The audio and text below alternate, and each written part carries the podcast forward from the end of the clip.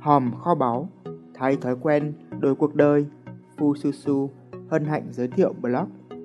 Cách viết email để hiệu quả và không bị ăn mắng.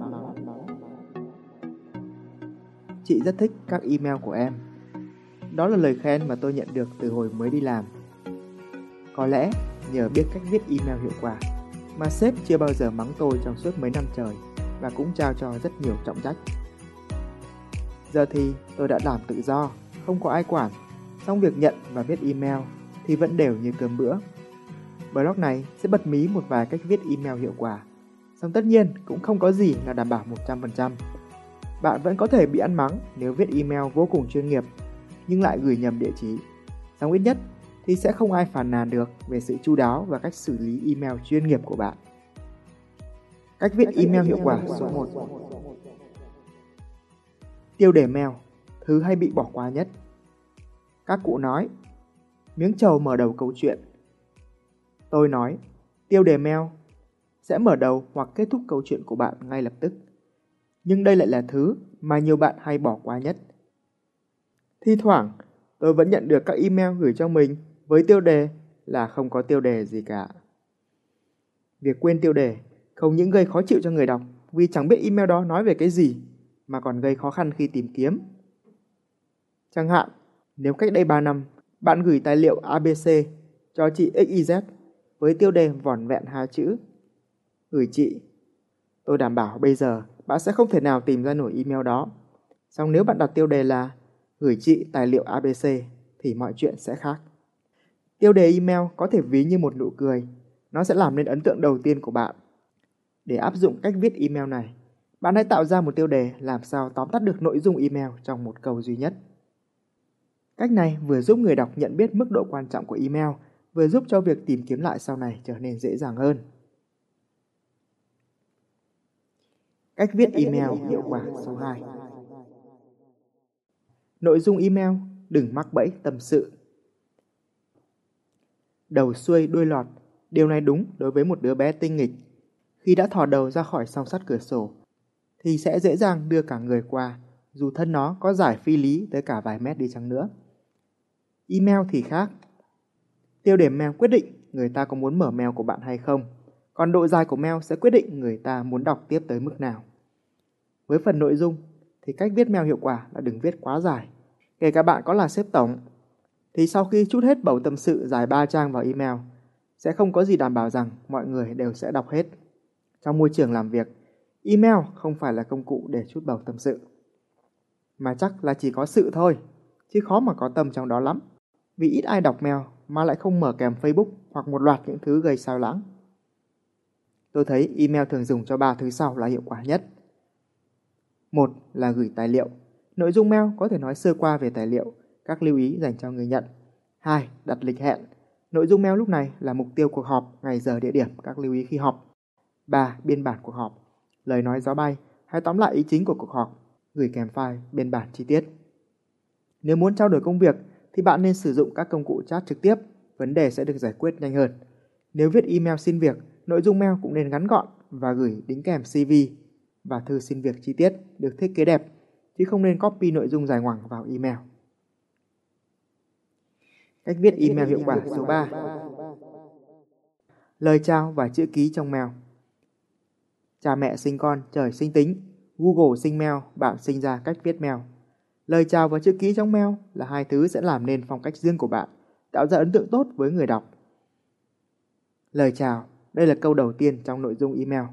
Đôi khi một dòng gửi chị Sung hoặc Dear anh Sướng cũng đã đủ làm cho người đọc cảm thấy sung sướng rồi. Ai mà không thích tên mình được gọi lên chứ? Bạn có thể tham khảo vài lời chào dưới đây. Lịch sự Xin chào Nam, địa Phương Thân thiện, Hai Hoàng gửi hậu Khác biệt, bạn còn thở chứ, Phu Su Su? Lời chúc, đây là câu cuối của nội dung mail. Nếu để ý, bạn sẽ thấy trong hầu hết các bài viết của tôi và cả email nữa, thường xuất hiện cụm từ mong tin tốt lành. Ngoài vai trò là một lời chúc phúc hậu, nó còn tạo ra áp lực tích cực, giúp người nhận phải cố gắng để báo lại tin tốt lành cho tôi. Bạn có thể tham khảo vài lời chúc dưới đây. Lịch sự thì trân trọng, thân thiện thì thân ái, khác biệt, ngủ sông mơ sướng nhé. Chữ ký Với các email công ty, thường là sẽ bị quy định chữ ký. Bạn có thể dùng các lời chúc bên trên, đâu ai cấm. Nhưng nếu bạn toàn quyền làm chủ chữ ký, thì đây là cơ hội để người khác tìm hiểu thêm về bạn. Bạn có thể đưa các thông tin sau vào chữ ký để tạo ấn tượng.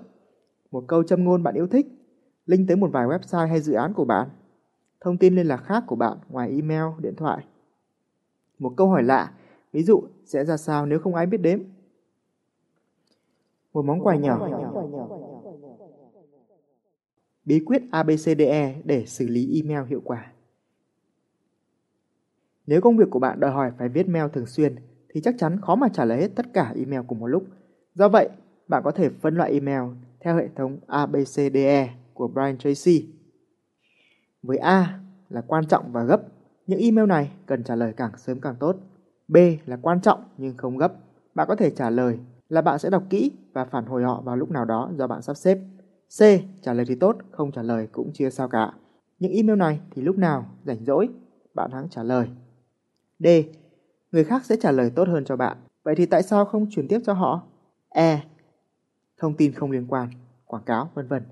Cách tốt nhất không phải là xóa mà là mở nó ra, kéo xuống dưới cùng và bấm vào nút unsubscribe để ngừng nhận tin. Nếu không thấy thì hãy bấm nút spam. Để không lỡ những email quan trọng. Hãy hình dung bạn mới đi du lịch về, sếp gặp bạn với bộ mặt nghiêm trọng.